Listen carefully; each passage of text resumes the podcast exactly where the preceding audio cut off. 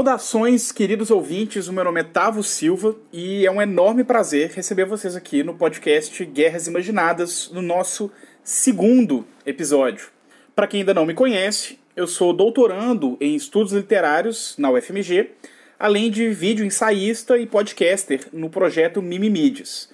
E hoje estão compartilhando a trincheira virtual aqui comigo o Dr. Luiz Gustavo Leitão Vieira. Olá, Tavos. Olá, Elcio. É um prazer, apesar de ser uma trincheira, ainda bem que ela é virtual, mas é um prazer compartilhar com essas companhias, companheiros de longa data. É, eu sou tenho doutorado em literatura comparada, mestrado em literatura inglesa. Sou uh, muito felizmente, com muito contentamento, um dos fundadores do nosso grupo, do nosso núcleo. Estou desde o começo com ele e tenho dedicado, uh, talvez toda, mas uma grande parte da minha vida acadêmica ao estudo de literatura de guerra. Espero ter uma conversa é, interessante com vocês hoje.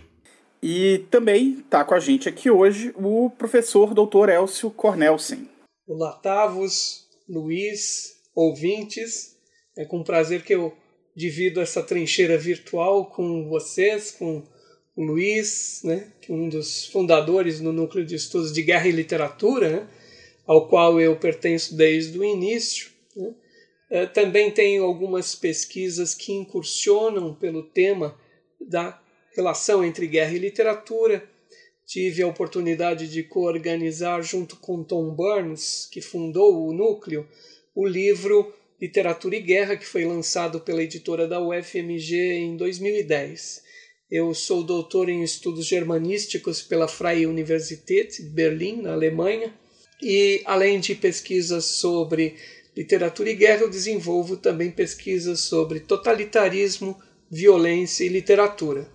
E para quem ainda não conhece o nosso podcast, está chegando agora pela primeira vez, o podcast, como antecipado tanto pelo Luiz quanto pelo Elcio, é uma iniciativa do NEG, o Núcleo de Estudos de Guerra e Literatura da Faculdade de Letras da UFMG. Se você quiser entrar em contato com a gente do podcast, você pode encontrar a gente no Twitter em arroba Guerra Imaginada, no singular, não tem os S, então arroba Guerra Imaginada ou na página do Facebook do NEG, facebook.com barra negufmg, neg, N-E-G-U-E, UFMG, do verbo negar mesmo. Então, facebook.com barra negufmg.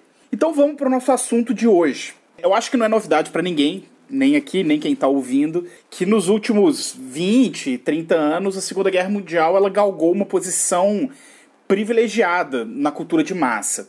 Todo ano sai filme novo, sai videogame, sai série, tem uma mega indústria de documentário de guerra e um interesse quase obsessivo assim pelo hum. imaginário do nazismo alemão e pela figura do Hitler, né? Sim. Mas a pergunta da gente hoje é: e na literatura, será que esse crescimento da Segunda Guerra enquanto assunto também foi sentido na literatura? Então a gente vai falar sobre isso no Guerras Imaginadas de hoje.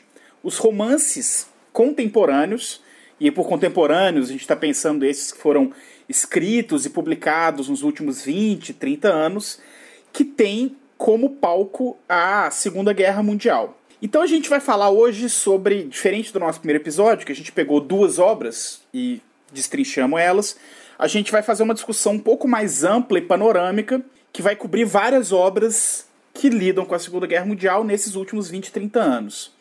E eu queria começar sabendo de vocês, gente, quais obras vocês acham que são significativas, que são representativas dessa produção e que ajudam gente, a gente a, a começar a traçar esse panorama do que é a produção romane, é, romanesca, né, a produção de romance sobre o, a Segunda Guerra Mundial contemporaneamente. Bom, é, em relação à literatura de língua alemã, né, nota-se que a, a partir dos anos 90, uh, eh, houve uma mudança de paradigma uh, em certas obras que uh, lidam com a temática tanto da Segunda Guerra Mundial quanto do Holocausto, da Shoah.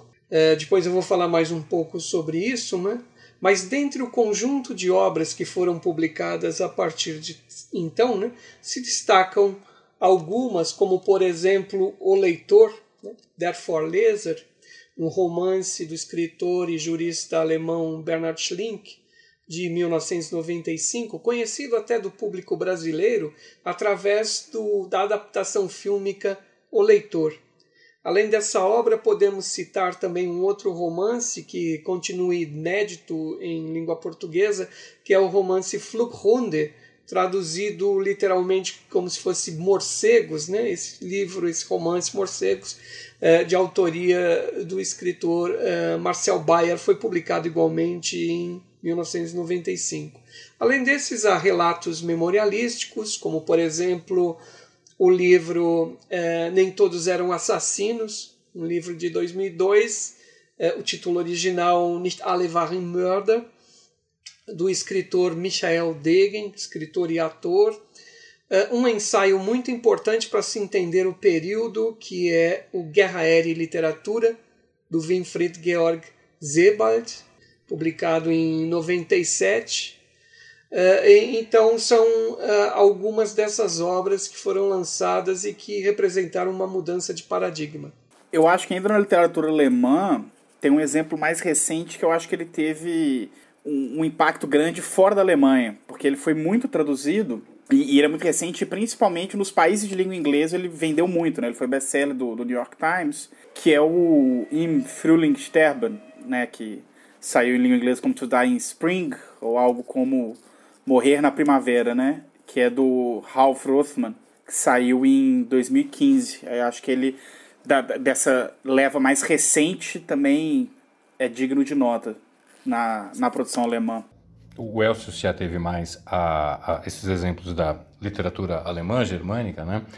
Eu gostaria de citar, e acho que até para poder ter um foco, duas obras que eu acho mais interessantes ou que são representativas não só do ponto de vista da qualidade literária, mas também disso que você mencionou no início, da representatividade, dessa permanência e relevância da Segunda Guerra Mundial né, no nosso mundo contemporâneo, né?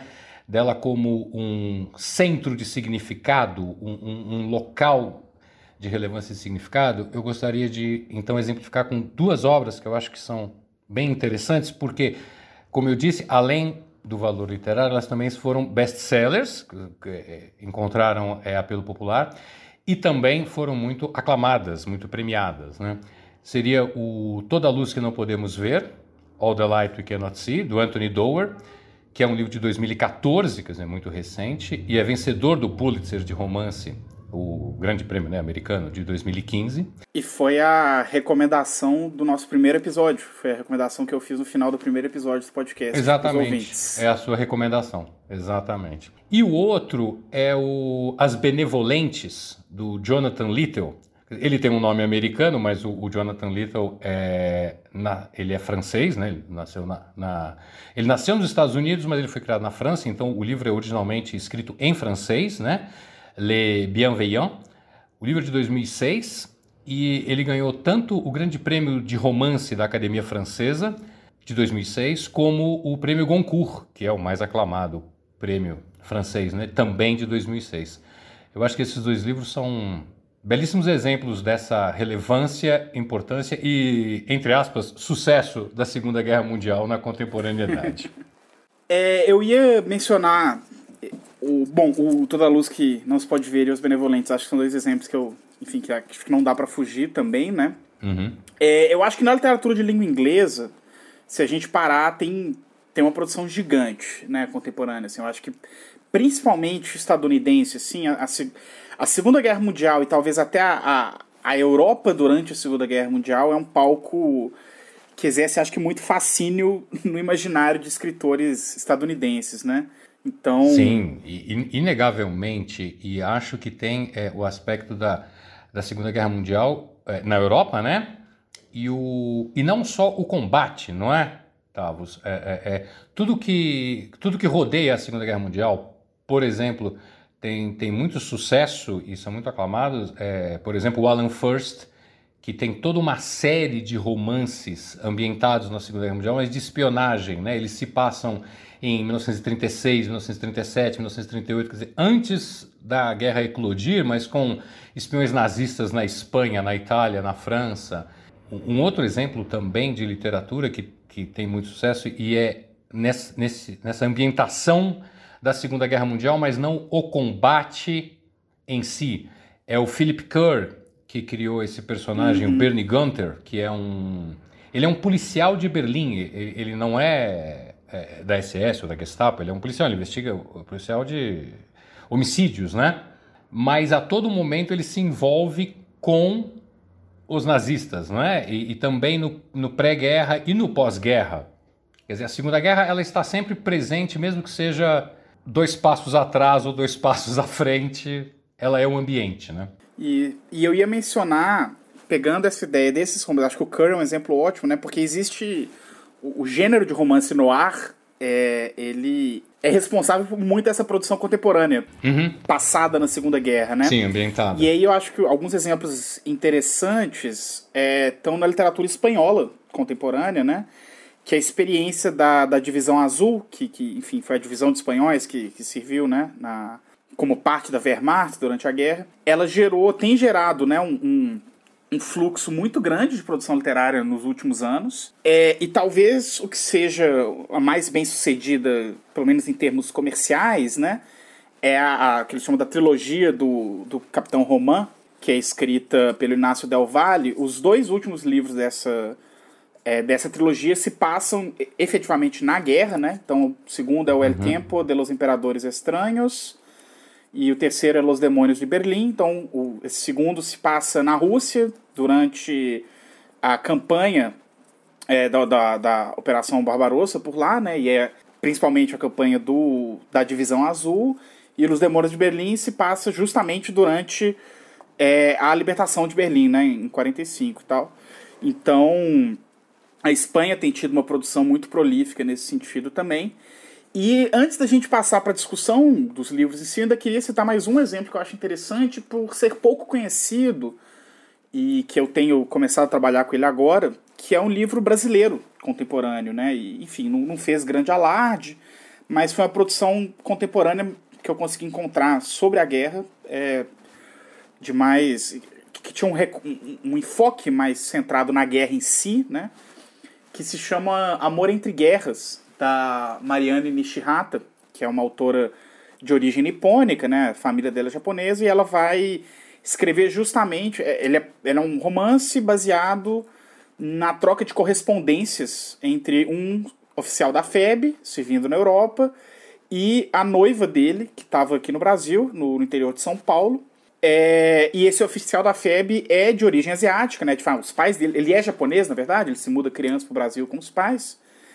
E aí também tem toda uma discussão sobre o que é, qual que era muito a situação da, da comunidade japonesa no Brasil durante a guerra, né? Tem toda uma. Ah, tá. enfim, muito parecido com a situação nos Estados Unidos também, né? De uma perseguição étnica por causa do, do, do estado de inimigo do Japão. E aí você tem esse personagem, que é um. Enfim, né? Baseado num, num oficial real, né? Da, da FEB, mas que é um soldado de origem japonesa, sobrenome Yamada e tal, que vai enfim, servir na Europa junto à febre. Assim. E é muito interessante porque ele, o livro ele também traz muito essas. Ele, ele traz facsímile das cartas, então ele tenta dar uma, um certo testemunho de veracidade à narrativa, que é algo que a gente talvez até vai querer conversar um pouco mais sobre as estratégias mais à frente, assim. Oh, Tavos, antes da gente uh, seguir, claro. se, é, se me permite uma pergunta Óbvio. Tanto para você, ou se o Elcio também souber, ou até fica para os nossos ouvintes, caso eles possam uh, nos auxiliar ou me auxiliar, né? Você citou o, a, as obras espanholas, né? Mas aí você estava se referindo aos espanhóis que serviram a Wehrmacht, né? Que é, serviam ao eixo, né? Uhum. E a Espanha é um exemplo interessante porque a Espanha, obviamente, é, ela, ela teve a Guerra Civil, que, digamos, dividiu o país, né? E depois, é, houve espanhóis também que serviram junto com os aliados, né? Tem uma, a famosa divisão, a La Nueve, né? a nona, né? Que era, é, fazia parte do Terceiro Exército Americano e participou ativamente da libertação de Paris, né? havia é, espanhóis no Hotel de Ville em Paris na noite da libertação, né? E eu não sei se há literatura sobre esse outro lado da participação espanhola, né? Vocês saberiam me dizer alguma coisa? Vocês sabem se há produção? Eu não conheço, mas é um negócio. Depois que você me falou, inclusive, pessoalmente, né? Você conversou comigo sobre isso umas semanas atrás. Eu fiquei muito curioso, porque, na verdade, a produção na Espanha hoje é centralmente sobre a divisão azul. E é curioso, né? É uma escolha, enfim, talvez no mínimo sintomática, né? Falar tanto sobre ela e não falar sobre a nona. Eu, eu não sei, você sabe, Elcio? Tem alguma coisa? Não, mas é provável que haja produção, uh, inclusive, talvez não em língua espanhola, mas em língua francesa. Porque se nós pegarmos, por exemplo, uhum. Jorge Zempron, que era espanhol, que teve Sim. que deixar a Espanha no final da guerra né, para se exilar né, e se tornar uma das figuras proeminentes da resistência francesa, né? É, esses espanhóis que combateram é, ao lado dos aliados contra a Alemanha eram, sobretudo, exilados, né? portanto, não podiam Sim. viver sobre, sob a égide de Franco. Curiosa, eu, eu fui tentar dar uma olhada aqui para ver se eu descobri. Eu acabei de descobrir que a, hum. o, o último veterano do, da La Nueve faleceu duas semanas atrás, vítima do coronavírus. Olha que engraçado. É mesmo? Aos 99 anos de idade. Rafael Gomes Meu Neto, Deus. que curioso. Porque, inclusive, Bom, há, há cerimônias em Paris, né? Comemorando La Nueve, quando, dá, quando há uhum. cerimônias da libertação, são, é, é, há menção a La Nueve, já houve tinha discursos, toda uma, uma, uma série de comemorações de reconhecimento pela participação desses espanhóis, né? Eu acho que se alguém souber mais a respeito da produção literária, talvez até a produção ficcional de um modo geral, né, sobre a Lanoeve, escreve pra gente contando, que é extremamente interessante pra gente. Até para uma Com futura certeza. edição específica ah. sobre uh, a divisão azul, sobre La Nueve, né? até sobre a Guerra é. Civil Espanhola mesmo, uh, porque ambas são um desdobramento né, uh, da, da, própria Guerra Civil Espanhola e da polarização que aconteceu na Espanha entre 36 e 39, na verdade uma, uma polarização até anterior a isso, né? mas que prossegue também nos campos de batalha da Segunda Guerra Mundial. É, exatamente. Eu teria todo o interesse de ler essas obras. Quem souber, quem puder nos indicar, não é? Com certeza.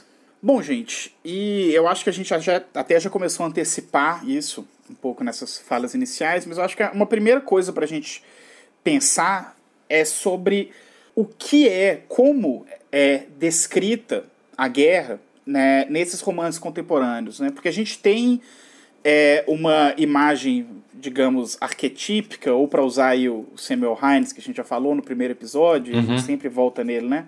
Uma imagem mítica Do da mito. Segunda Guerra Mundial, e que vai girar muito em torno de, de algumas batalhas-chave que todo mundo conhece, né? Então, seja Pearl Harbor, Stalingrado, Normandia, Berlim, né, que vai girar em torno de determinados agentes-chave, né, então muito focada é, no combate, em narrativas de veteranos.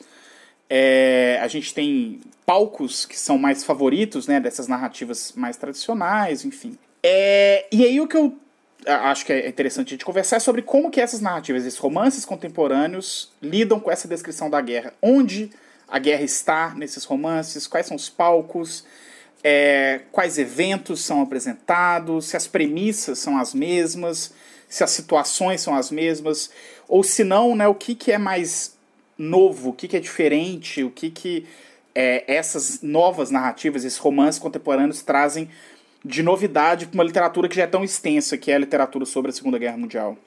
Elcio, por favor. Bom, eu, é, em relação à literatura de língua alemã, e, e o tratamento do tema da Segunda Guerra Mundial e, e também da Shoah, né, do Holocausto, eu diria que há uma, uma distinção. Uh, eu mencionei no início o ensaio né, uh, Guerra Aérea e Literatura, uh, que, do Winfried Georg Sebald, que na verdade foi, foram algumas palestras que o Sebald proferiu na Universidade de Zurich em 1997 e que dois anos depois seriam publicadas. E nesse, é, nessas teses, o Sebald é, fala de uma incapacidade de toda uma geração de autores de alemães de escrever sobre o que viram na Segunda Guerra Mundial, trazendo a memória dos alemães. Né? É, de certo modo, o que o Sebald propôs seria uma crítica em relação ao não tratamento é, do tema dos bombardeios das cidades alemãs durante a, a Segunda Guerra Mundial, é, em relação ao que foi produzido é, na literatura de língua alemã no pós-guerra. É, Percebe-se que essa postura do Sebald está ligada a uma mudança de paradigma é, resultante é, da queda do Muro de Berlim e da consequente finalização da Guerra Fria. Né? Porque a, a, Guerra Fria, é, poderia-se até dizer que a Segunda Guerra Mundial é, para a Alemanha ela se encerra é, com o final da Guerra Fria, uma vez que é, a Alemanha foi dividida no pós-guerra e somente na sua reunificação que isso mudará. Mudará também uma certa revisitação a esse passado. Né? Então, por exemplo, obras que não criticavam ações aliadas durante a guerra passaram a representar também ações, ações é, aliadas. Né? É, é uma mudança de paradigma que é, se, é, se move entre a revisão, a releitura e às vezes até a, a posturas questionáveis. Né? Como assim questionáveis? Em que sentido você se refere? Sentido de que um, não, não representam uh, o todo do, do conflito, vamos dizer assim. Uhum. Passa a ser uma espécie de uma visão parcial. Então, por exemplo, tematizar uh, os excessos nos bombardeios aliados a cidades como Berlim, Hamburgo e Dresden, uhum. uma forma legítima de representação ficcional ou mesmo através de memórias, não é? mas ao mesmo tempo não dando conta do conjunto todo. Né? Ou seja, de que a Segunda Guerra Mundial, ou melhor dizendo, até no caso do, da campanha na Europa, é, o, o, advento do nazismo e toda, to, todo o, a, todas as consequências funestas que vieram do advento do nazismo e todos os desdobramentos. Então, é, há temas que são é, delimitados, né? são circunscritos, que são tratados pós-Guerra Fria, né? pós-reunificação alemã, que passam a ser tratados meio que circunscritos, sem, né? sem essa ideia do todo. Né? Afinal, na guerra, todos os, todos os lados perdem, no fundo, no fundo. Perdem não só em contingência de vida, mas perdem também dignidade humana. Ah, é... Não, porque eu achei esses pontos que você tocou, é, do todo e da dignidade humana, né, são é, extremamente relevantes, é, me chamaram a atenção com relação ao, ao, ao, livro que eu citei, que eu queria abordar, que é o, o Benevolentes, né? Que, e, e, a pergunta do Tavos com relação a como se dá essa narrativa da, da Segunda Guerra e do mito, né, do, do, Samuel Hines, o conceito que a gente já abordou. É, o livro do Jonathan Little é, tem 930 páginas. Então, de certa maneira, é uma tentativa de abarcar o todo, não é? Só por ser uma obra tão é, volumosa, é como se fosse um Guerra e Paz da Segunda Guerra Mundial, né? E, uh, e tem muito a ver, eu acho, com esse aspecto da dignidade humana, porque é um livro narrado por um oficial da SS. Ele é narrado em primeira pessoa por alguém que participa ativamente do, do, do, do Holocausto. Né? Então, o aspecto da dignidade humana retorna no livro a todo momento, mas ele é abordado pelo ponto de vista do carrasco. E ele, em nenhum momento, se, se, se admite ou, ou, ou questiona, de um ponto de vista moral ou ético, as suas ações. Então, o que é interessante, um dos muitos pontos interessantes do livro é que cabe ao leitor perceber a indignidade humana que está ocorrendo no livro. Né? É, eu gostaria que vocês também falassem um pouco, não, não, quero me estender tanto, mas há outros aspectos depois que eu quero falar do livro. Mas ah, só, só para finalizar essa, essa, parte introdutória, o, o Tavos perguntou de, da, de como narrar a Segunda Guerra, né? Quer dizer, As Benevolentes, ela, é, o livro narra todos esses marcos ou esses é, eventos que todos nós conhecemos, porque o personagem passa, ele está em Stalingrado durante a, o período que, a cidade é, é, é que há o contra-ataque russo e a, e a, cidade é cercada, né? Uh, uh, ele está em Berlim em 45, ele vai ao bunker e é condecorado pelo próprio Hitler. Ele vai a Paris ocupada, quer dizer, todos os mitos da Segunda Guerra, todas as imagens mais recorrentes aparecem no. no... Ele vai a Auschwitz, ele tem que ir a Auschwitz para tentar melhorar a produção do campo, produção no sentido de trabalhadores funcionando. Ele quer que diminuam-se as mortes para que os judeus auxiliem na máquina de guerra alemã. É, ele supervisiona a evacuação de Auschwitz quando da aproximação do Exército Vermelho, né, dos russos. Mas ele expande o mito, né? Ele, ele, ele, ele narra a partir do mito, não fugindo das imagens recorrentes que nós temos da Segunda Guerra, mas ele expande ao narrar do ponto de vista do carrasco, a deixar muito claro o processo burocrático e até certo ponto de linha de produção, não sei, de capitalista ou industrial da morte, né? Ao narrar do ponto de vista do carrasco que está executando um trabalho que tem que ser eficiente e metódico, ele se debruça sobre o mito, expandindo a visão que a gente pode ter dele. Eu acho, eu, eu acho que essa imagem que você traçou, Luiz, do, é, da, da, expansão do mito, né, de, de, de partir desse mito e, e e contemplar coisas que estão ao redor dele e que por algum motivo, né, é, acabaram não se, não se incorporando nessa narrativa hegemônica que se produziu ao longo do século XX sobre a Segunda Guerra. Eu sinto que essa é, é, é muita tendência, eu acho, de toda essa produção contemporânea, que eu acho que, que meio que gira mais ou menos em, em, em torno de duas possibilidades de abordagem. Que é, por um lado, a gente tem, eu acho que as estratégias que estão no. Esqueci como fala em português, do Kindly Ones, o benevolentes. São as fúrias, é... né? Da mitologia grega. que, que é isso, né? Você partir desses eventos que eles é, ocupam um, um, lugar cativo no nosso imaginário sobre a guerra, mas tentar mostrar o que estava no arredor desses eventos que as narrativas não contemplaram ainda, né? Então é isso. Quem organizou aquilo? Qual que era, né? O, o, o que, que o fiscal estava fazendo? O que, que o contador estava fazendo, né? Como que um, um, pouco assim, né? O olhar por dentro da máquina, que a gente está tão acostumado a ver por fora, né? E eu acho que por outro. Então acho que a gente tem essas estratégias, né? De revisitar esses grandes eventos, mas buscando o, o que está à margem deles, o que está.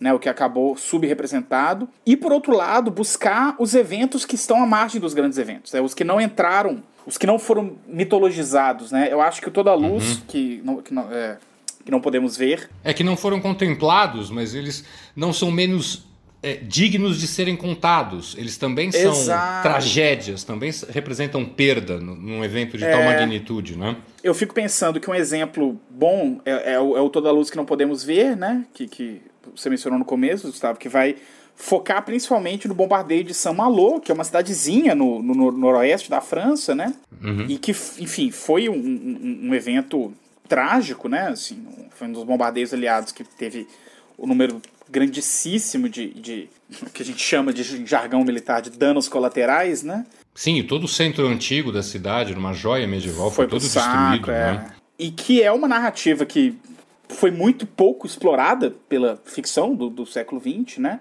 Uhum.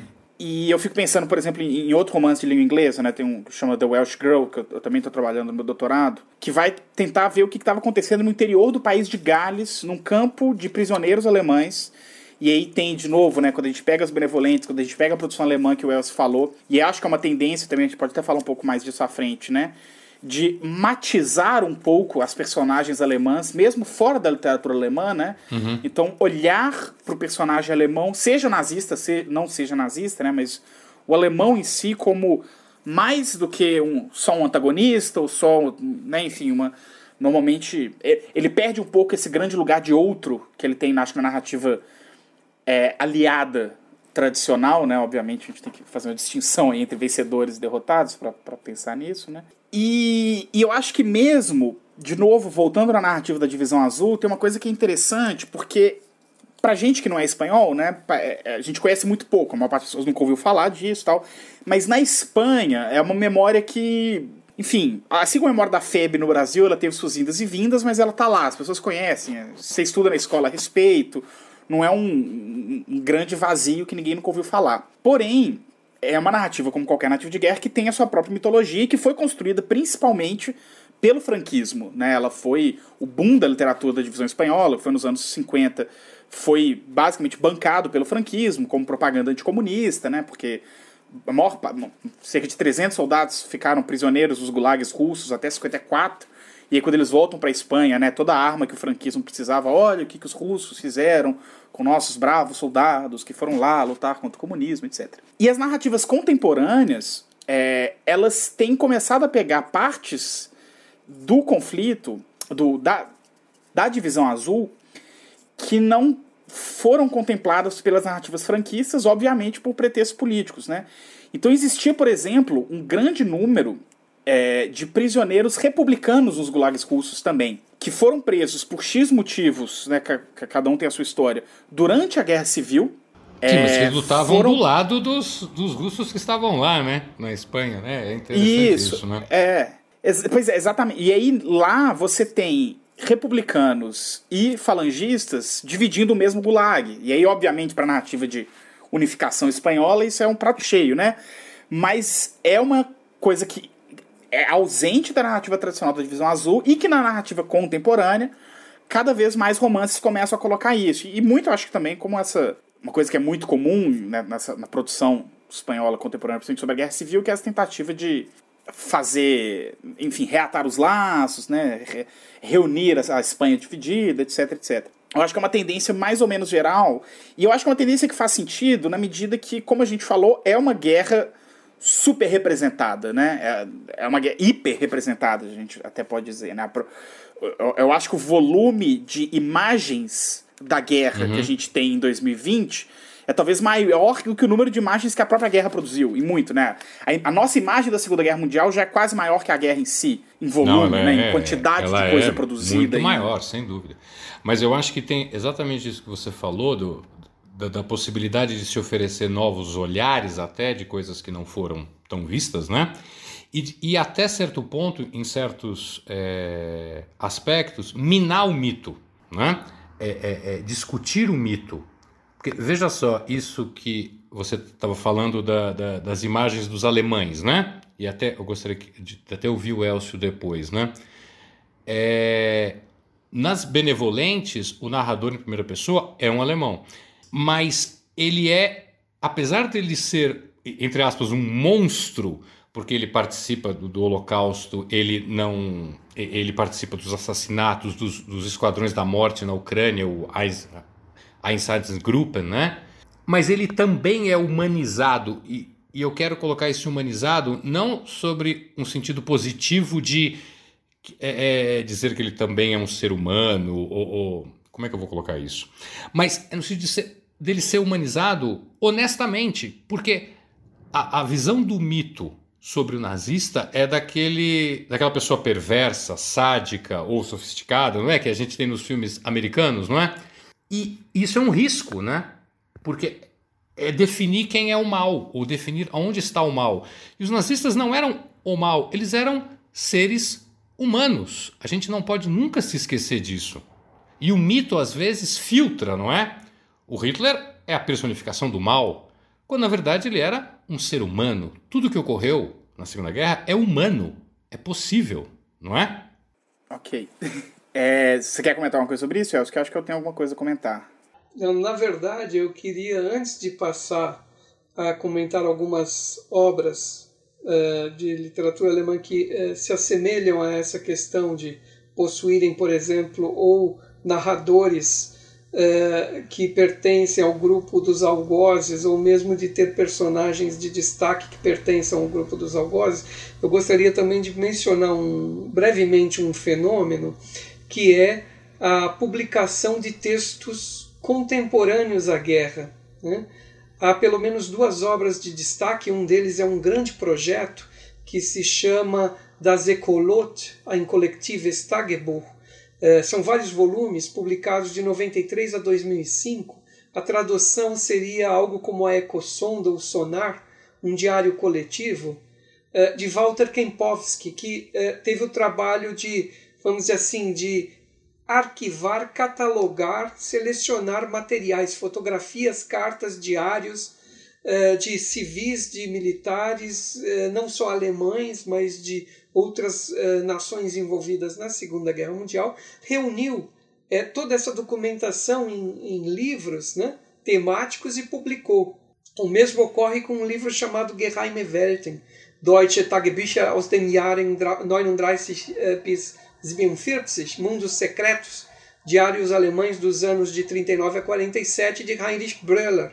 São obras, uh, vamos dizer assim, referenciais, né? porque trabalham uh, não somente com estratégias ficcionais, mas muito mais com a questão do caráter documental desses, dessas cartas, desses diários, e há inclusive cartas de soldados alemães ou mesmo uh, escritas de soldados alemães, de soldados soviéticos. É, é, é, uma outra proposta, mas que também surgiu ali uh, no, no, nos anos 90 e na primeira década deste milênio.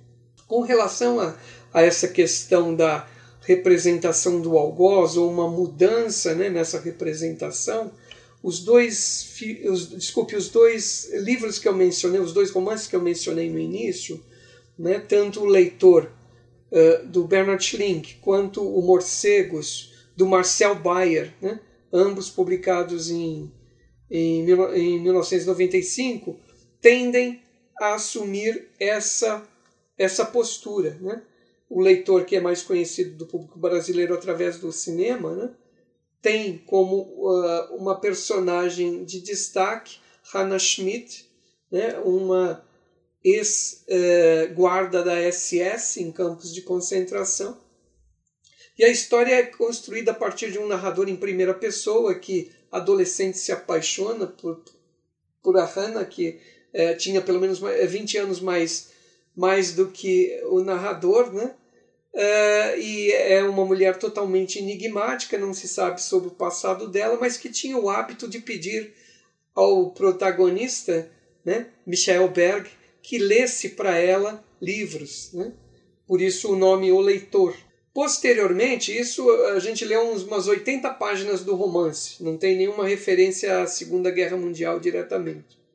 Quando eh, chegamos numa outra parte onde há um salto temporal, Uh, o Michel Berg, já como um estudante de direito que vai fazer a, a sua, né, o seu estágio visitando a tribunais no início dos anos 60, que uh, estavam montados para, para julgar casos de, uh, de, de suspeitos de terem participado das ações uh, genocidas durante a Segunda, Guerra Mundial, ele volta a encontrar essa figura, a Hannah, desta vez no banco dos réus, descobre que ela, no campo de concentração, tinha esse mesmo hábito de pedir para que prisioneiras, prisioneiras lessem para ela romances tudo mais, até que ele descobre que ela, na verdade, é, seria analfabeta e por isso que pediria, né?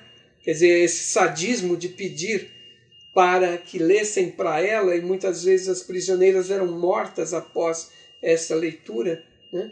derivaria do fato dela ser analfabeta. Aquela questão do limite, né, que o, o é, melhor dizendo, o Gustavo mencionou mais essa representação e a possibilidade que a ficção permite. Né? Só que uh, em determinados temas há uma relação entre liberdade ficcional e verossimilhança, pautado sobretudo uhum. por uma postura ética do autor, ou seja, quais são os limites éticos dessa liberdade ficcional. No caso uh, do leitor, há uma falácia na montagem. O, a, o, o argumento do analfabetismo de Hannah ele é totalmente inverossímil. Dificilmente alguém conseguiria ingressar na SS sendo analfabeto. Na, ah. na ficção isso é possível, mas é, uma, é, uma, é como se montasse, se erguessem uma casa com alicerces fixados numa areia movediça. Ela não tem sustentação. Ela é permitida. A premissa é equivocada. A, a premissa é equivocada. E ainda mais, Hannah, ao ser acusada, né, é, numa das ações, a ação de marcha para a morte, né? na retirada de prisioneiras de Auschwitz, é, num vilarejo que é bombardeado, ela, juntamente com outras guardas, pre prenderiam prisioneiras uh, judias numa igreja. A igreja seria bombardeada e as, quase todas as prisioneiras morreriam. Apenas uma mãe e uma filha sobreviveriam a esse bombardeio.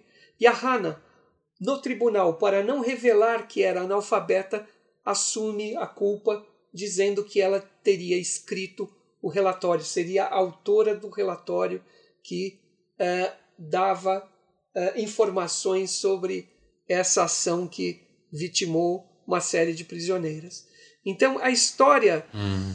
ela, em termos de liberdade ficcional, ela é possível, mas ela, eu creio que ela esbarra na questão ética da representação. Então esse é um ponto. É, o efeito que isso tem na recepção é uma certa empatia que se sente com a personagem, como se ela fosse na verdade, uma vítima dentro do não só do, do próprio sistema, mas uma vítima dos seus medos, dos seus receios e de suas vergonhas. É, você está colocando sobre as, as implicações éticas desse tipo de representação, né? Exatamente. É, a mesma coisa ocorre, ou, talvez não a mesma, mas é, com certas semelhanças, no romance Morcegos. É um romance é, Marcel Bayer, de 95, que tem dois narradores. Um narrador é Hermann Karnal, uma figura, uma figura é, histórica é, que vivenciou o, os últimos dias do nazismo no bunker. Era um, um, no romance era um sonoplasta ligado ao ministro da propaganda, Joseph Goebbels, que tinha a missão de fazer as gravações é, no bunker. E é, Hermann Karnal então é um narrador ele narra uh, já nos anos 90, já idoso, ouvindo os discos que ele havia gravado, tentando, uh, quase como um voyeurismo pela, pela voz e pelo som, né? Descobrir quem, de quem são as vozes, quais são as cenas, numa reconstrução memorialista do que teria sido uh, uh, o que teriam sido aqueles últimos dias no bunker de Hitler. Lembra muito até o filme A Queda de 2004, né, em algum sentido, mas há uma outra personagem, que é a Helga Goebbels, é, a filha mais velha de, de, do ministro da propaganda, né, que uh, uh, contava com 12 ou 13 anos nos últimos anos da, da guerra e que seria assassinada juntamente com seus cinco irmãos pelos pais, né, pela Martha Goebbels e pelo Joseph Goebbels, é, no momento, é, auxiliados por um médico, inclusive, que uh, deram uh, então uh, sonífero né, às, às crianças. E Helga morreria então em 30 de abril, aos 13 anos de idade. Né? então há essa personagem também que vai narrando. Então a gente tem a perspectiva de uma criança dentro do bunker, a perspectiva desse sonoplasta um sonoplasta que fazia também algumas experiências com cabeças de cavalo para estudar o aparelho auditivo em animais, né? é, ligado meio que no espírito dessa pseudociência nazista e de suas é, pesquis, pesquisas macabras. Né? Então, esse romance também traz esse gesto, foca nessas duas, mas foca na insensatez, vamos dizer assim, porque Helga é uma vítima não só da insanidade dos pais, mas uma insanidade do Estado né, a que seus pais serviam. Né? Ou seja, uma vítima da insanidade do nazismo a que seus pais serviam e que é, sucumbe em meio a esse mundo que está ao seu redor, confinado nesse, nesse bunker da chancelaria do Reich. É, eu, eu queria pegar um pouco do que vocês dois falaram, que, enfim, acho que pensando em várias coisas aqui, inclusive pensando no que a gente tinha é, pensado para pauta, né? Eu, eu, acho que existe uma. É, a Segunda Guerra precisa de 18 podcasts. É, não, enfim, obviamente a gente vai, a gente está pincelando vários temas, né? Mas eu acho que a, a, proposta hoje é essa mesmo. Mas o que eu ia falar é o seguinte: é, eu, eu fico pensando como que. É, os exemplos que o Elcio citou do, do, do Ecolot, né, do Kempowski, é, e, e essas, esse gigantesco volume de produção documental que vem à tona, aí eu acho que é um pouco mais do que nos últimos 20, 30 anos, né? acho que começa aí, digamos, a partir dos anos 70, eu acho que vai, vai se intensificando de lá para cá, né? Os documentos que antes eram secretos deixam de ser secretos, a queda da União Soviética traz muito documento à tona também, a gente tem o, o filme, né, o documentário é, Shoah, do, do Claude uhum. Lanzmann, tem... Então a gente começa a ter um, um volume informacional, documental, testemunhal sem precedentes né, sobre a Segunda Guerra Mundial hoje. Que é algo Tavos, que os romancistas. Me, ah, diga, me claro. desculpe só um parênteses. O Jonathan Little, autor das Benevolentes, numa entrevista, diz que foi o documentário do Lusman, o, o, o Shoah, que é, inspirou ele a querer escrever o livro. Pois é, e, e, e, era, era um pouco nisso que eu queria levar a conversa, assim, porque eu acho que os dois comentários de vocês, acho que levantam duas questões que eu acho que são assim, interessantíssimas, eu acho que eu diria talvez das mais importantes para pensar esse essa produção romanesca contemporânea da Segunda Guerra, que é primeiro, né, como essa Segunda Guerra é escrita pelos seus romancistas. Então, com base em que ela é a Segunda Guerra? Né? O, e aí tem um pouco a ver com o processo de produção literária, né? É, a pesquisa, como que isso acontece? Porque eu vejo que existe, em, em, em grande medida, duas tendências, assim. Eu acho que, por um lado, a gente tem um certo tipo de produção que tem um rigor documental, histórico, às vezes memorialístico, muito grande, né? De querer representar as coisas como elas de fato foram, como elas de fato eram. É, e aí você vai ter autor que coloca. O, o caso da, da Mariana Nishihata é esse, por exemplo. Tem uma, é um romance que no final tem referência bibliográfica do romance. Então, todos os textos teóricos que ela usou, os, os, os textos historiográficos que, que ela usou, os documentários e tal. É, a produção da Divisão Azul é muito assim também, né? Tem, tem um romance que, eu estou trabalhando, que é o La Ignorância de Guerra, que os personagens que aparecem no romance, boa parte deles são veteranos reais que escreveram as suas próprias memórias. E as cenas do romance são cenas que estão nas memórias desses veteranos. É, o, exemplo do, do, do, Little que você deu até, não só a Shoah, né, mas ele também tem. Eu não terminei o livro, né? Vou falar do livro sem ter terminado, que é muito feio. Mas ele tem essa coisa muito minuciosa de listar a, a, a hierarquia, Sim. as posições, onde não, cada um Little, tá. O Little afirma que passou 18 meses pesquisando para o livro. Ele viajou para a Polônia, é. para a Ucrânia, ele leu mais de 200 livros para escrever o livro. Não que ele consiga nos superar, no NEG nós já lemos muito mais que 200 livros, mas... mas e aí o que eu fico pensando é que assim, hoje eu, eu acho que é muito difícil você fazer uma... Enfim, produzir um romance, ou qualquer produção ficcional que se passa na Segunda Guerra, é, os, a não ser que você abrace a, a ideia da, da história alternativa e vá fazer um Bastardos Inglórios como Tarantino, em que você de fato abre mão de, de factualidade, de historicidade, de, e é uma abordagem, né, enfim, legítima Sim, e válida. Enfim, né? Mas a não ser que você faça isso, né, você tem uma indústria de entusiastas da Segunda Guerra Mundial no mundo inteiro olhando o que, que você está escrevendo, né, assim é, o, rigor, né? É, então não tem uma margem de manobra tão grande assim, né? Não dá para você falar, ah, é um período meio nebuloso, então é difícil saber o que aconteceria. Não, é um período muito bem documentado, né?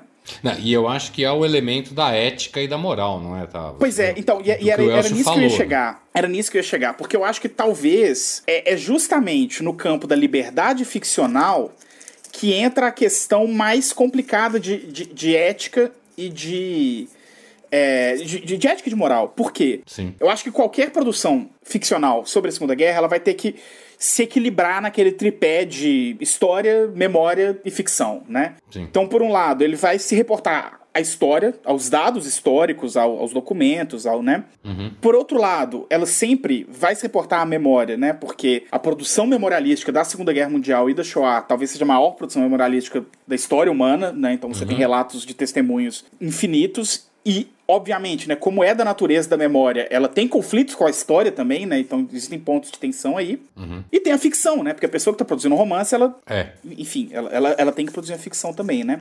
E essa ficção, que pode ser nomeada também, como diria o Tim O'Brien, nomeada como imaginação, né? ela tem esses limites, como o Elcio acabou de colocar. Isso. É perigoso do ponto de vista ético você colocar a guarda do, de Auschwitz como alguém analfabeta, porque isso não encontra respaldo na realidade e, e as implicações são perigosas. Exato. Quando você representa um evento de tal magnitude e com implicações, morreram 40 milhões de pessoas, há responsabilidades na representação disso, né? Eu fico pensando um exemplo que, que, que eu acho parecido, assim, no Toda Luz que Não Podemos Ver, do, do Dower, que ele tem um dos protagonistas, é um garoto alemão, e a história dele é a, a história de, de, que a gente chama em inglês de From Rags to Riches, né, de, de pobre para príncipe, eu não sei se a gente tem uma, uma expressão assim em português, né, mas é um menino órfão de uma cidade de, miner, de mineração que ele está destinado a morrer nas minas trabalhando aos 20 anos de idade, etc., mas ele se descobre como um, um grande... É, perito em trabalhar com rádio, né? Ele fica muito bom nisso. E aí, num, né, num, numa feliz é, eventualidade, um oficial da, da, da Wehrmacht, eu acho que não é DSS, acho que é da Wehrmacht, né? Acho que é do Exército. Encontra ele e vê que ele é muito bom naquilo e resolve levar ele para uma escola de elite, né? Da Alemanha. E aí, e aí a história dele vai a partir daí. Mas então parte do pressuposto que você tem to toda a estratégia de empatia que esse romance tenta criar em você vem dessa ideia de um garoto pobre de uma cidade mineradora que vai se juntar num primeiro momento à elite da juventude alemã, né? E a gente sabe o quão rígida era a divisão da sociedade alemã durante a Segunda Guerra, né? E é também razoavelmente inverossímil essa, essa história de, de, de Cinderela que esse menino passa, que obviamente na metade do romance vira de cabeça para baixo e é o que dana ele no fim das contas, né? O Tavos, Mas, oi. Eu só queria completar aí o que você está falando, porque isso se liga exatamente a, ao perfil dessa personagem da, da Hannah Schmidt no romance O Leitor, né? Uhum. Porque é, uma contextualização desarma é, o dado inverossímil. Se nós pensarmos, por exemplo, na questão, você está falando da, da juventude hitlerista, né? dessa estrutura uh, que se impõe na Alemanha a partir de, de 1933, com várias organizações né, abarcando a sociedade alemã. Né? Havia uma organização ligada à juventude hitlerista que era a organização correspondente uh, não para os jovens uh, garotos tal, mas para as meninas e para as jovens alemãs, que era a Liga das Jovens Alemãs, a Bund Deutscher Mädel. E dentre as guardas SS, algumas saíram exatamente dessas fileiras da Liga das Jovens Alemãs, é, quando é, elas eram praticamente formadas já desde ali dos seus 10, 12 anos até os 18 anos. E uma, um do, uma das bases para essa formação e doutrinação era saber ler e escrever. Uhum. É. E aí, naturalmente, perde completamente o sentido, né? A, a premissa em si vai por terra, né? É, e, e, aí o que eu tava pensando onde eu queria chegar, e aí eu acho que é um pouco também a gente vai caminhando até para fechar a pauta, mas e onde eu queria chegar é. Primeiro, então, a gente tem é, essa quase necessidade de um certo rigor histórico. Um, pelo volume documental, então você não pode fugir desse volume. E dois, pelo fato de que ao fugir de, desse rigor documental, a gente cai em sérios problemas éticos, né? E, e eu acho que essas é, iniciativas de criar empatia com, com determinados tipos de personagem, quando elas estão. Quando elas partem da liberdade ficcional para criar algo que, em última medida, é uma fabricação histórica, né? Uhum. Elas vão um pouco por terra, né? Você está criando uma empatia com um personagem que você lê como histórico, devido ao, ao contexto do romance, né? mas que não é histórico, né? E é diferente do Little, por exemplo, que ali ele te obriga a criar empatia ou, ou algo sem simpatia nem a palavra, né? Mas ele te, ele te leva como cúmplice, né? Sem esconder nada. O dele é justamente o contrário, né? O dele é justamente mostrar, olha, isso aqui mesmo, a situação é essa, e a gente tá aqui calculando como que a gente vai fazer, e é muito feio, eu sei, mas o que, que a gente vai fazer e tal. É meu trabalho, que... né? É o meu trabalho, é o que eu pago minhas contas, né? E... É, algo assim. E, mas a estratégia narrativa do Little é um pouco mais sofisticada. Exato. É. ao narrar em primeira pessoa, o, ao, ao ter o Carrasco como narrador em primeira pessoa, a gente só ouve a voz dele. Então o trabalho do leitor, leitor aqui eu digo quem está lendo, não o livro que o Elcio tem citado. o trabalho do leitor é mais. É, demanda mais, porque você tem que fazer o julgamento, porque não pode esperar do narrador esse julgamento, né? E inclusive ele, a introdução do livro é isso, né? É ele falando com o leitor que, ó, vou contar minha história e você decide aí o que, que você acha do final dela, né? É um, é um pouco esse o, o, trajeto que ele faz na, no primeiro capítulo, né? Uhum.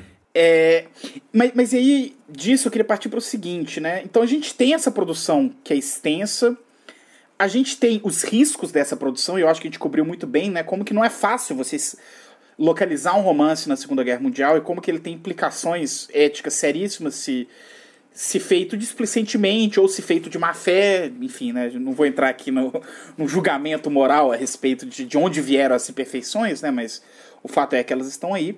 E aí a minha pergunta, e eu acho que é um pouco como a gente pode ir caminhando assim para as considerações finais, é um pouco se no meio de todas essas armadilhas que existem, né, é, em, é, em fazer essa produção acontecer, né, por que ainda se escrever sobre a Segunda Guerra Mundial? Por que até hoje a gente tem uma, uma produção ficcional tão ampla, tão rica, é, tão controversa quanto essa, né? É, é, é uma questão puramente mercadológica? É algo. Vocês acham que é algo maior do que isso? É algo da natureza da Segunda Guerra ou algo da natureza de como a Segunda Guerra foi eternizada, mitificada, memorializada? O que, que vocês pensam desse lugar da Segunda Guerra e por que, que ela ocupa esse lugar e como que esses romances, em alguma medida, ajudam a gente a, a, a tentar achar uma resposta para isso? Bom, eu eu diria que eh, algumas dessas obras, né, por exemplo, essas de cunho documental, eh, são uh, formas de eh, resguardar o passado, resguardar documentos do passado. Né? Então ela tem, elas trafegam, vamos dizer assim, nessa relação entre história e memória, principalmente porque as eh, gerações que vivenciaram a guerra, né, há cada vez menos pessoas vivas que podem relatar. Então essa preocupação nesses que são, nessas que são obras de cunho memorialístico, né, eu mencionei o, a obra uh, das Ecolote do, do Victor Klempara. Em alguma edição do podcast seria muito bom se a Valéria Pereira, coordenadora do, do núcleo, pudesse falar, porque ela é estudiosa e conhecedora da vasta obra do, do Kempowski, né? mas creio que uma, uma vertente seria essa. A outra é muito marcada pelo momento político em que essas obras são escritas. Né? Então, é, as ocorrências políticas também nas últimas três décadas alimentando é, visões né, sobre o passado. Eu também é, ressaltaria que essa questão da relação entre é, liberdade ficcional, é, verossimilhança, ética, é, é, marcada pela relação também entre revisitação e rasura. Né? Os riscos uhum. são quando uh, eles se estabelecem quando essa revisitação passa a atender a rasuras em relação ao passado. É, eu uh, Bem, para responder a sua pergunta, Tavos, eu acho que eu, eu, primeiramente eu recorreria a alguém que sabe muito mais do que eu sobre o assunto, que é o Hemingway. Na, numa carta que ele escreve ao Scott Fitzgerald, ele diz que a guerra é o tema mais interessante, né? Porque só a guerra é capaz de intensificar a vida e reunir todos os aspectos da, da experiência humana num, num, num, num, teatro mais definido, né? Num, no tempo e no espaço mais concentrado. Eu acho que tem, tem muito isso. A, a, a guerra, a, a, narrativa de guerra, é, ela consegue mostrar diversos. É a experiência humana no limite. Então eu acho que é um, um, um oferece muitas possibilidades de, de, criação artística ter isso da experiência humana no limite. Né? E a Segunda Guerra em particular é o evento matricial, o grande evento do século XX. Nós, de certa forma, ainda, ainda vivemos as consequências ou as sobras da Segunda Guerra. O Elcio citou isso dos últimos 30 anos, os eventos políticos todos que vivenciamos. Né? A Segunda Guerra volta a todo momento. A gente até hoje tem que discutir se o nazismo foi de esquerda ou de direita, não é verdade? Então, e a Segunda Guerra também, por ter tantos palcos e tantos dramas, ela é um material praticamente inesgotável e ela se presta a histórias é, maniqueístas de bem contra o mal, não é? Ela, enfim, é é um palco muito, muito amplo. Tem sempre o que buscar nele, né? Por isso que eu acho que ela volta a todo momento, né? Eu um, um texto do, do Chris Hayes, que é um, um comentarista político da, americano, né? Progressista, que eles costumam dizer, né? Que é um artigo de 2006. E sempre que eu revisito ele, é impressionante como ele fica mais atual, né? Assim, 14 anos passaram e acho que ele ainda é muito interessante sobre como ele enxerga o que na época era o começo de um boom de produção cultural sobre a Segunda Guerra, né? Então ele vai falar partir principalmente do resgate do soldado Ryan e da produção que vem logo após ele, né? Então o Band of Brothers vem aí, enfim, a gente tem todo uma, né, um volume, principalmente no, na indústria hollywoodiana, né? É, e aí ele vai falar, obviamente, do exemplo estadunidense, né? Mas é um artigo que chama The Good War on Terror, né? Então seria como uma boa guerra ao terror, é, que usa desse epíteto que a Segunda Guerra ganhou, né? E que faz parte do mito dela, né? Que toca um pouco nisso que eu acho que, que o Luiz Gustavo comentou. Da guerra boa, né? Então a guerra que, ah, mas guerra boa é um, é um oxímoro, não faz o menor sentido. Bom, tudo bem. Mas a forma que a Segunda Guerra é eternizada é talvez a guerra que é justificável. Ela é Sim, feia, ela é ruim, coisas. Tinha que ser lutada, né? Tinha que acontecer, senão o fascismo não ia ser derrotado. Então. E isso é algo que, que é muito único da Segunda Guerra e que eu acho que nenhuma outra guerra de escala. Acho que talvez nenhuma outra guerra do século XX, ponto, conseguiu ser mitificado dessa forma, né? Ainda que muitas outras tenham tentado. E aí eu sinto que com a necessidade, eu, eu, eu acho que com, com o mundo entrando numa nova fase de, de novas guerras a partir do século XXI, né? Com o que foi a experiência estadunidense no Vietnã e várias outras experiências imperialistas nos anos 70, 80, 90 que foram fiasco após fiasco. Se você não, se você quer legitimar a ação beligerante de alguma forma, se você quer manter algum verniz de heroísmo, de honra, de propósito, de missão de uma guerra, né? De justificativa, de sentido. De sentido. Em qualquer guerra moderna, uhum. o único palco que você tem para isso é a Segunda Guerra Mundial. Sim, Qualquer até... outra guerra que você tentar fazer isso, você vai cair, além de todos os problemas de factualidade histórica que a gente colocou, você vai cair em problemas éticos diversos, né? O primeiro Sim, episódio a gente falou sobre o.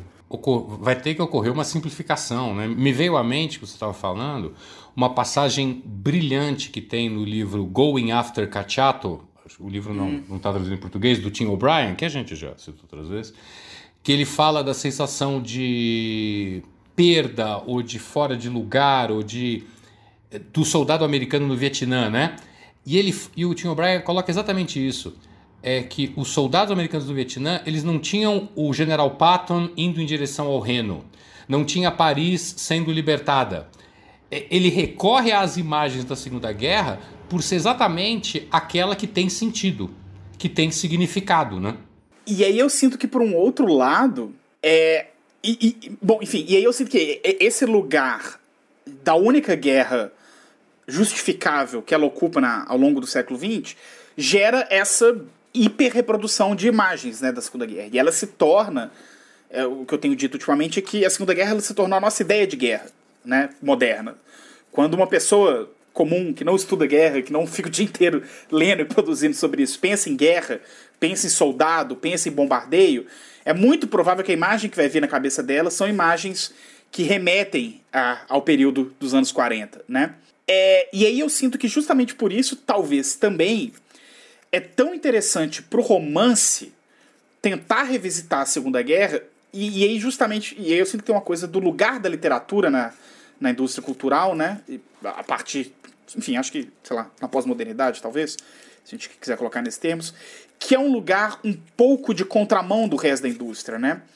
Então eu acho que enquanto a gente tem essa proliferação de, de Pearl Harbors e Soldado Ryans e Batalha de Midway e o que for em Hollywood, nas séries e nos games, eu acho que a literatura ela vai resolver também atacar esse palco, revisitar esse palco que está todo mundo abordando, mas eu acho que ela tem outras coisas a dizer. E aí eu acho que acaba sendo na literatura que vão surgir essas narrativas que às vezes vão tentar trazer empatia para aqueles que normalmente a gente não espera que tenham, como por exemplo é, sejam civis alemães, sejam oficiais nazistas, é na literatura que a gente vai procurar essas batalhas, esses eventos, esses momentos que às vezes não são tão épicos, às vezes não ficam tão bem na tela, às vezes não, não tenham é, nomes né, que, que evoquem, que, que atraiam tantas pessoas né, quanto, quanto Midway, Pearl Harbor, Stalingrado, Normandia ou o que for. A literatura talvez seja a, a produção, ou o gênero, ou a forma de arte, que tente é, oferecer as respostas menos fáceis. É, eu acho que um pouco por aí. E eu gostaria também de salientar que a questão do, do inverossímil, né? o problema não é o inverossímil em si, mas sim é, quando ele é apresentado como algo que remeteria a uma possibilidade de sua relação com o real. Né? É, Tavos, você mencionou o filme Bastardos Inglórios. Né? Esse é um investimento na, na inverossimilhança, mas que já no pacto de recepção está fixado. Exatamente. Eu me lembrei de um outro romance eh, de língua alemã que se chama Blondie, do escritor Michael Degen, é, uma, é um romance de 2002.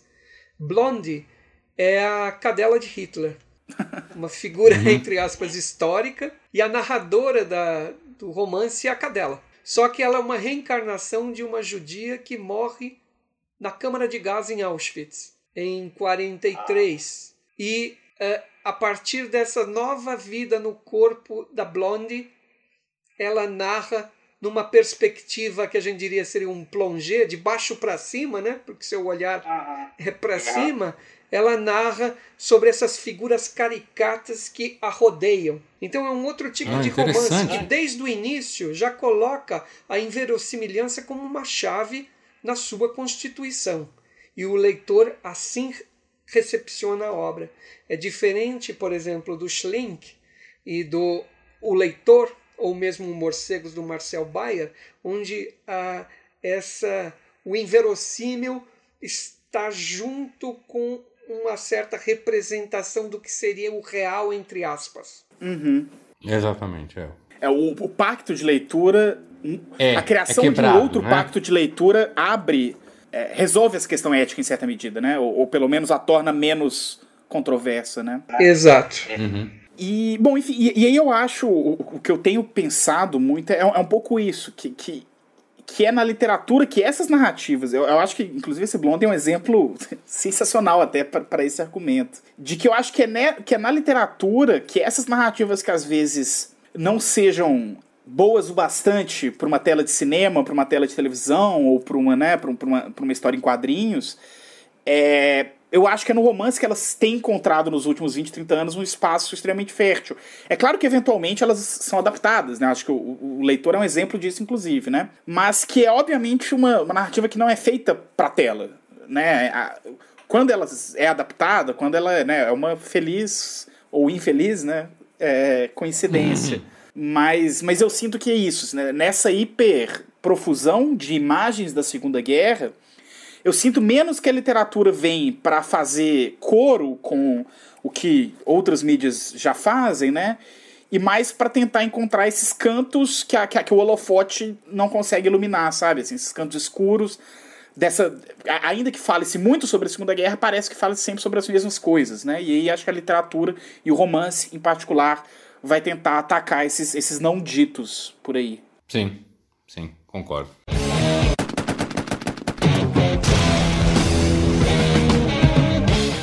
Pessoal, eu acho que com isso a nossa discussão vai caminhando para o fim.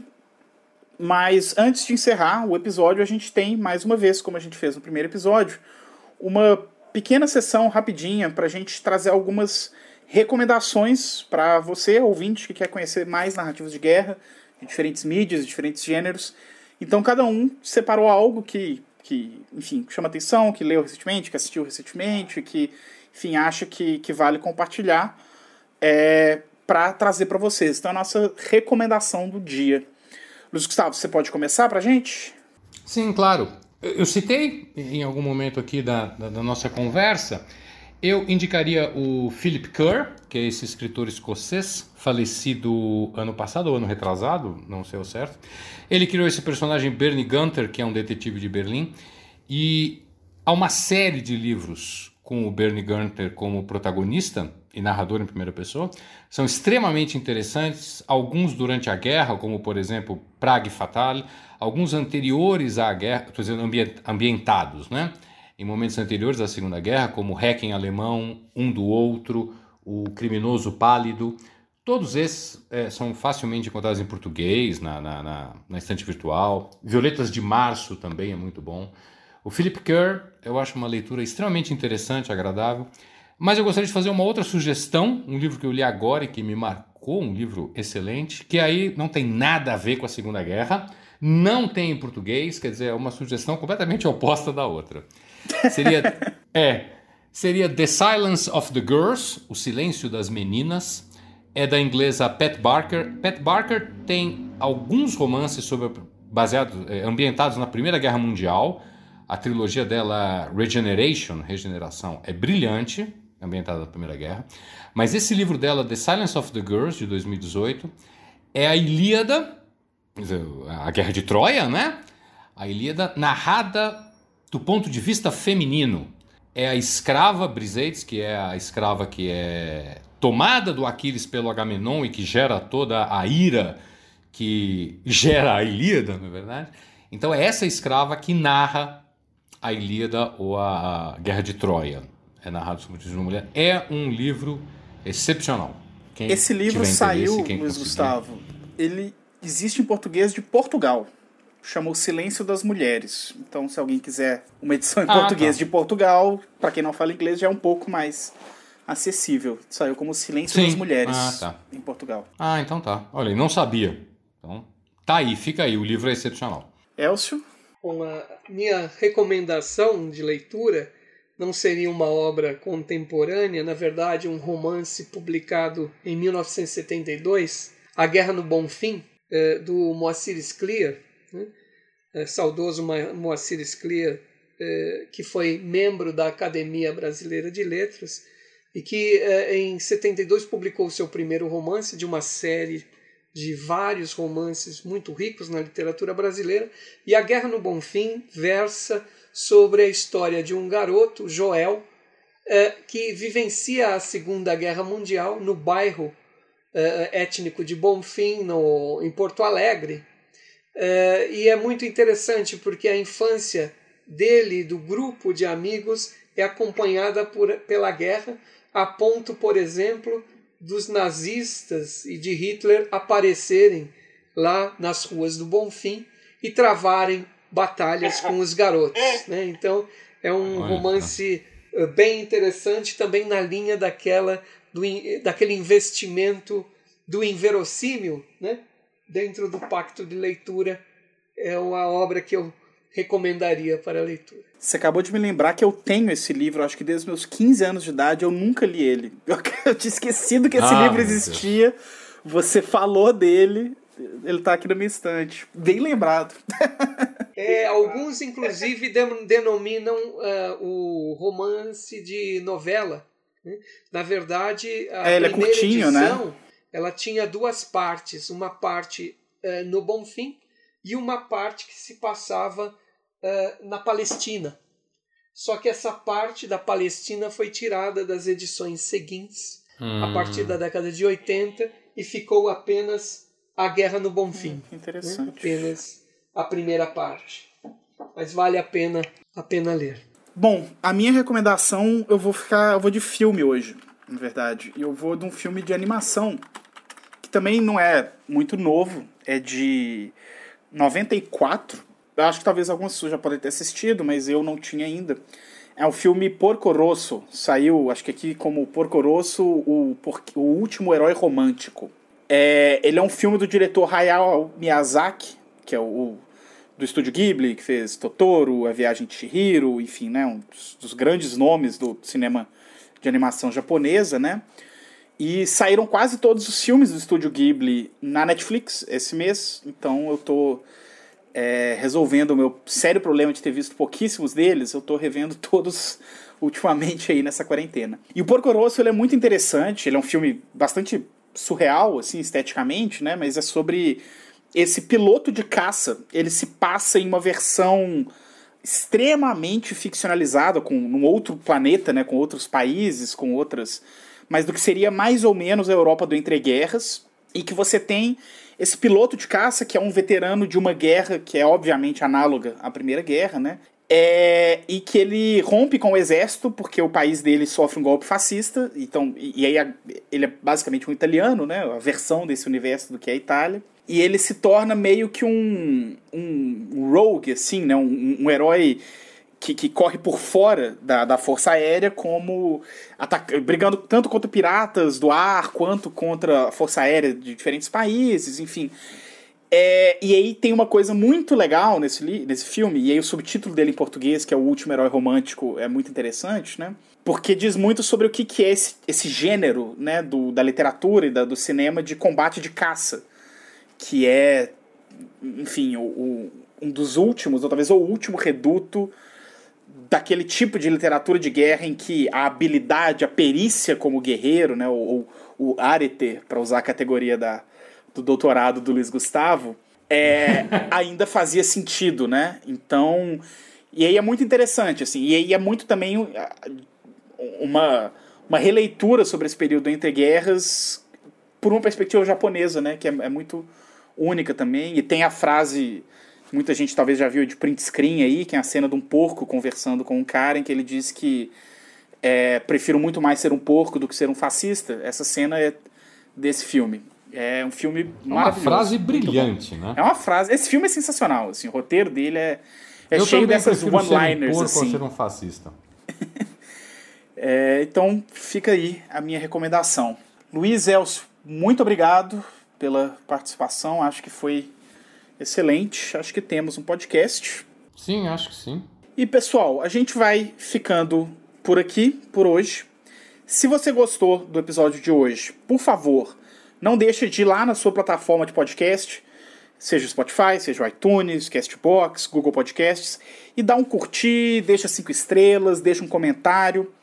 Caso você tenha acabado de conhecer a gente, não deixe também de se inscrever no nosso podcast para receber a notificação de novos episódios. Se você quiser entrar em contato com a gente, com sugestão, crítica, dúvida, recomendação, você pode achar a gente no Twitter, em arroba Guerra Imaginada, no singular, sem o S, Guerra Imaginada, ou no Facebook, em facebook.com barra negufmg, neg, N-E-G-U-E.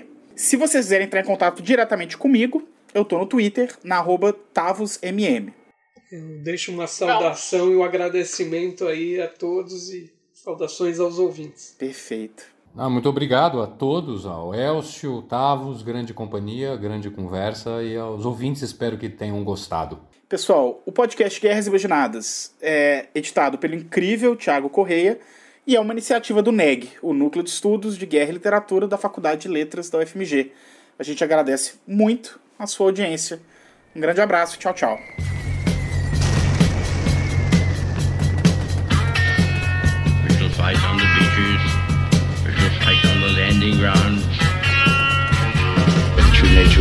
serve itself.